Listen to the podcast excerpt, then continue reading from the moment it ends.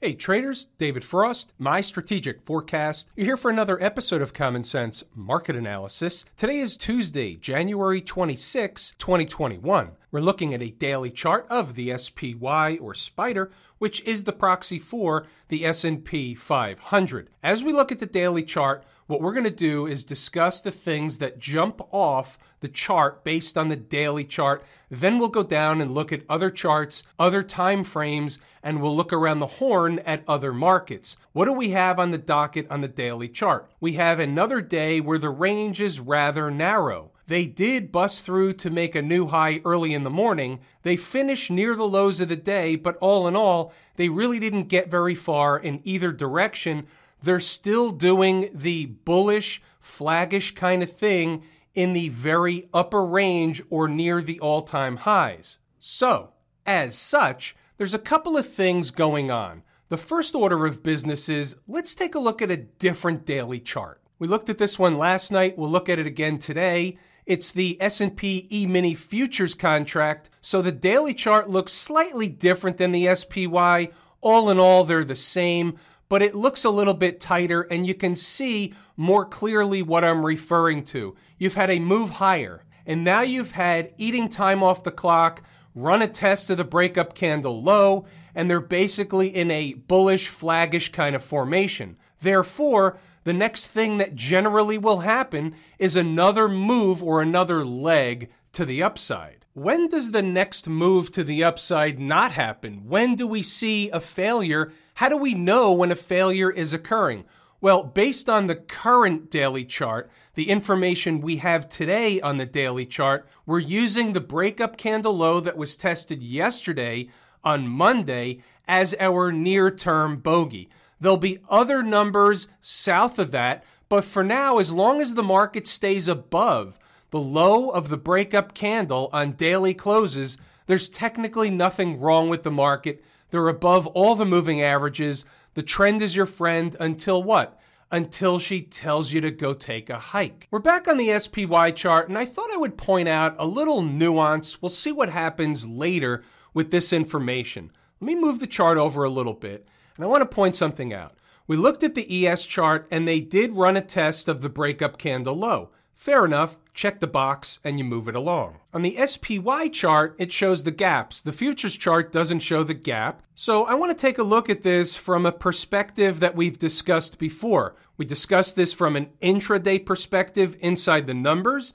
We also discussed this from a daily chart perspective and beyond. Yesterday, the market ran down. On the futures chart, they tested a breakup candle low. On the SPY chart, they filled a gap and took off, finished strong on the day. They essentially went right back up rapidly.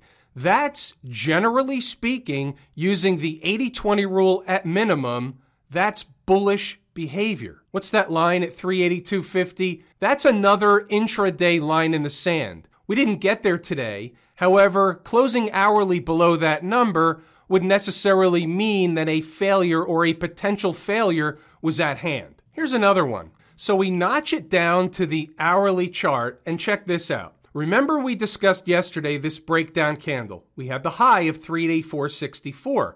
Until and unless they got above that high and started closing candles above that high, then they were susceptible to have this move down and release the energy in the southern direction.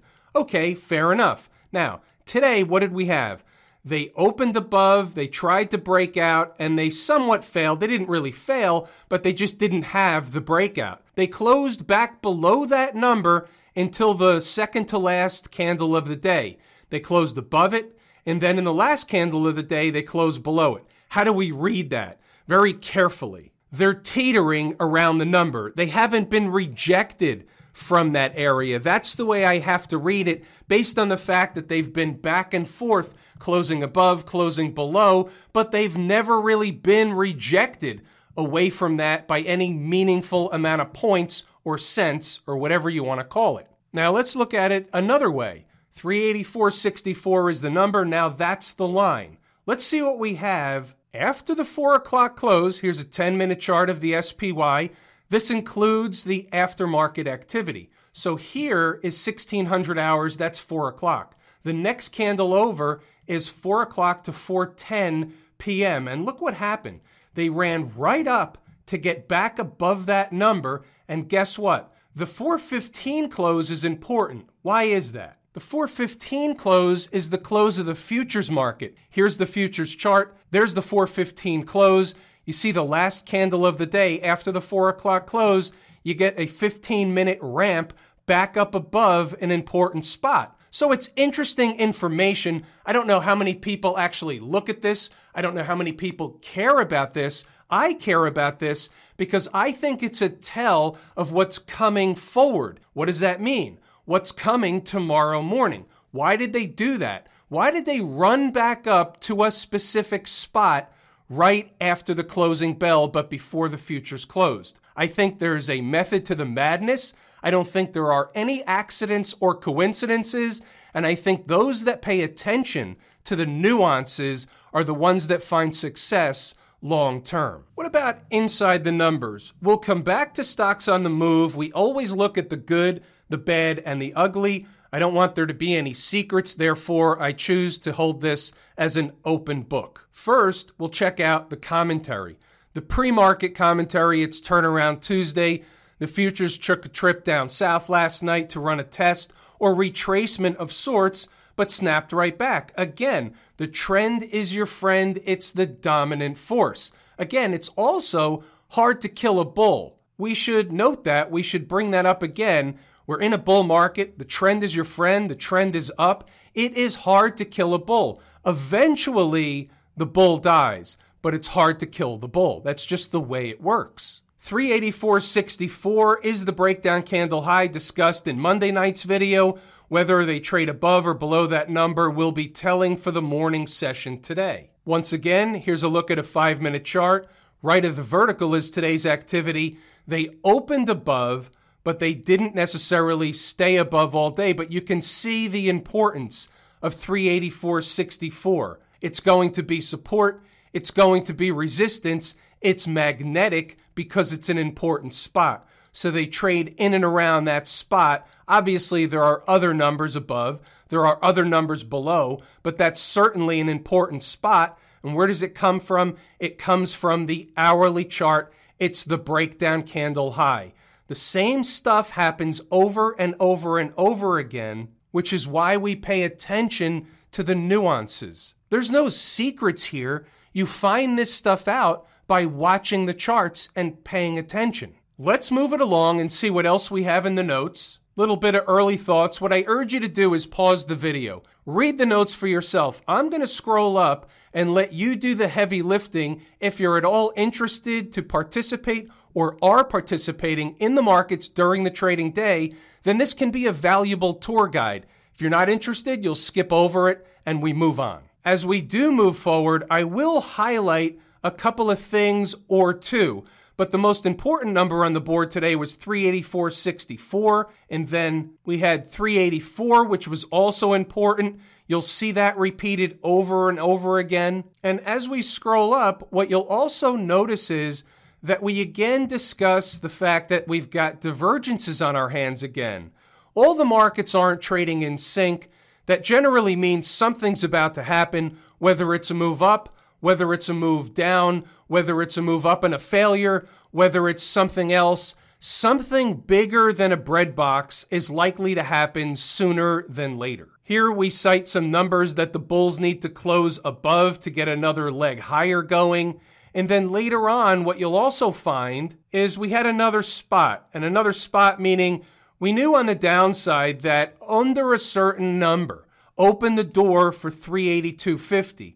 But there's another spot, 383.40, give or take, should be support and is the gateway to 382.50.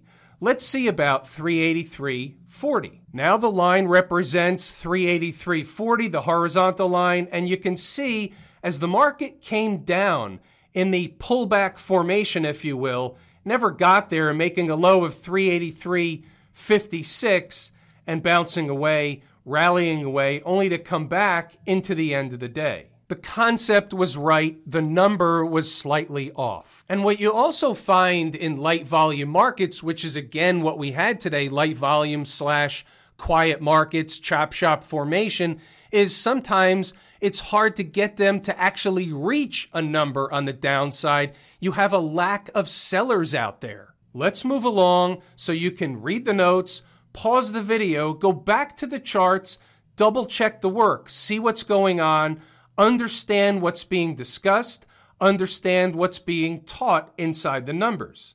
Now we go back to stocks on the move, and you'll see there were only four opportunities on the board. They'll begin to come fast and furious. They just haven't hit the board yet in the morning session. They will. But AXP and MAS are listed as hitting their entry targets. But there are some caveats, so let's go to the charts and see what we've got. AXP, American Express, will cover first. Here's the caveat here. In the last five minutes of the day, it hit the number and bounced off of it. It doesn't count, but it's interesting to see it work nonetheless. The numbers work. The numbers never lie. MAS or Masco, not the same as AXP, came in late in the day, but that's after coming close and eating time off the clock. When they eat time off the clock above the number, we don't really want that trade. It changes the scope of the trade, it changes what the trade is really meant to be. We like them to come straight in. The faster they come in, the more likely we are to get a bounce. Feels like a falling knife, but they're actually headed to a destination. Those are the ones we want. What's going on over in Camp IWM? So this is interesting. We're down over 1%, over $2 in the IWM. The SPY finishes up slightly on the day. We have a doji candle from yesterday after they made a new high, and they're trading lower today. Could one be short against yesterday's high? And the answer is yes, they could, Again, we're going to reiterate one more time that you need something to trade against. You use a sign and a signal of a trend change, and then if you have something to trade against, you have a potential trade on your hands. Not to say it's going to work, there's no guarantee it will work. Sometimes, in a scenario like this where we're trying to catch a short trade for not only a multi day trade, but will likely be a multi week to multi month trade, you might have some fits and starts. Remember, it's hard to kill a bull. You might have to try the trade two or three times to catch one that works, even with the proper setup. Here, anyway, is the proper setup. So you can trade this short against yesterday's high. How does that work? If they close a day above the high of yesterday, the trade is wrong. You have to cut and run and you move on. That's the way it works. If you have to lose, you lose small and fast. Those are the rules. What's the other side? The other side is we have to play umpire calling balls and strikes. The other side of what we just discussed is the trend is up. They're above all the moving averages. There's technically nothing wrong with the IWM. They can come down a little bit, stay above all the moving averages, and go right back up. That's what happens when the trend has a grip on the market. The trend is the dominant thing. Here's a puzzle piece for you. The IWM is my favorite market leading indicator. It was down $2.42 today, over 1%. The SPY was basically flat on the day, give or take. It's a rounding error. It's a puzzle piece. It's on the table. Specifically, after yesterday's signal of a potential trend change. It's a puzzle piece. It's on the table. What about the folks down at the transportation department? Well, down 200 points today, over 1.5%. My second favorite market leading indicator, a number one canary in the coal mine. Again, puzzle piece on the table. The transports, we could say, are beginning to roll over. Why are they rolling over if in fact the market, meaning the S&P 500, the Dow, the Qs, if they're going to have another leg higher, wouldn't the transports and the IWM be signaling such? I say under normal garden variety market conditions using the 80 20 rule, the answer is yes, they would. Here's an hourly chart. I think this is neat when it happens like this. Look at these two candles. Here you have a red one, here you have a green one. You have a breakdown candle, and then you have a breakup candle inside the breakdown candle. What do you do with that? Well, you don't know exactly which way it's going to go or what exactly is going to happen. However, you can use the things that you learn in the course at Lazy E Mini Trader to decipher what's going on. So, right here, interestingly enough, on time, they run a test of the breakup candle low. The low is 12,642 spot 20. The closing price today on this hourly candle is higher than that by a fraction. Interesting, they spiked it, but they closed above it. Is that the way the chart, or the transports in this case, is trying to tell us something? They wouldn't close below the breakup candle low. Not yet, anyway. It's interesting, food for thought, interesting to watch tomorrow morning on Wednesday. You lose that low, and the dominant thing becomes the breakdown candle. They'll release the energy in the southern direction, and there's a lot lower prices at hand, like at least a couple of hundred points lower. How about the Qs? We'll even start on the hourly chart with the Qs. Why? Because it's interesting to discuss what's happening at the end of the day today into potentially Wednesday morning. So we have the same breakdown candle, the same breakdown candle high we've been discussing. And what were they doing? They were eating time off the clock near the high. Not getting rejected from the high is a tell. They were building energy to do what? Bust through the high. Sometimes they can't bust through the high. They have trouble. Then what happens? Then the easier thing to do is gap over the price. So let's see if tomorrow the Qs are going to gap over that price. Look where they are in the after hours. They're at 330 and change. Why is that? Because Microsoft is driving the Nasdaq higher. They're trading higher after their earnings report. We'll see if it carries over to Wednesday. Sometimes it does, sometimes it doesn't. Do we get any information from the daily chart? We had a very narrow ranging day, pretty much hanging around the opening and close of yesterday's price. Doesn't tell us anything. We have no choice but to move it along. How about the XLF? How come the XLF isn't powering forward? Why is it rolling over along with the transports and a few other things? It's interesting. It's puzzle piece stuff. They're on the table. Now, that said, the XLF isn't that far away from some support down near 29. But you all know where my interest is in the XLF. My interest is in the weekly chart. I want to see if they stay above or they recapture in the southern direction the breakdown, the big bad breakdown candle high. $30.06 is the bogey. What about Smashmouth? all of a sudden we have interesting action going on. Down $3.62, 1.5%. All of a sudden, Smashmouth starts to come in toward its 20 period moving average. The transport's rolling over, the financials rolling over, Smashmouth starting to roll over, not confirming a breakout, not just yet anyway. The SMH is generally a pretty good proxy for the tech space so this is worth watching over the next trading day or two. Or how about every single day? I suppose we have to bring up GameStop.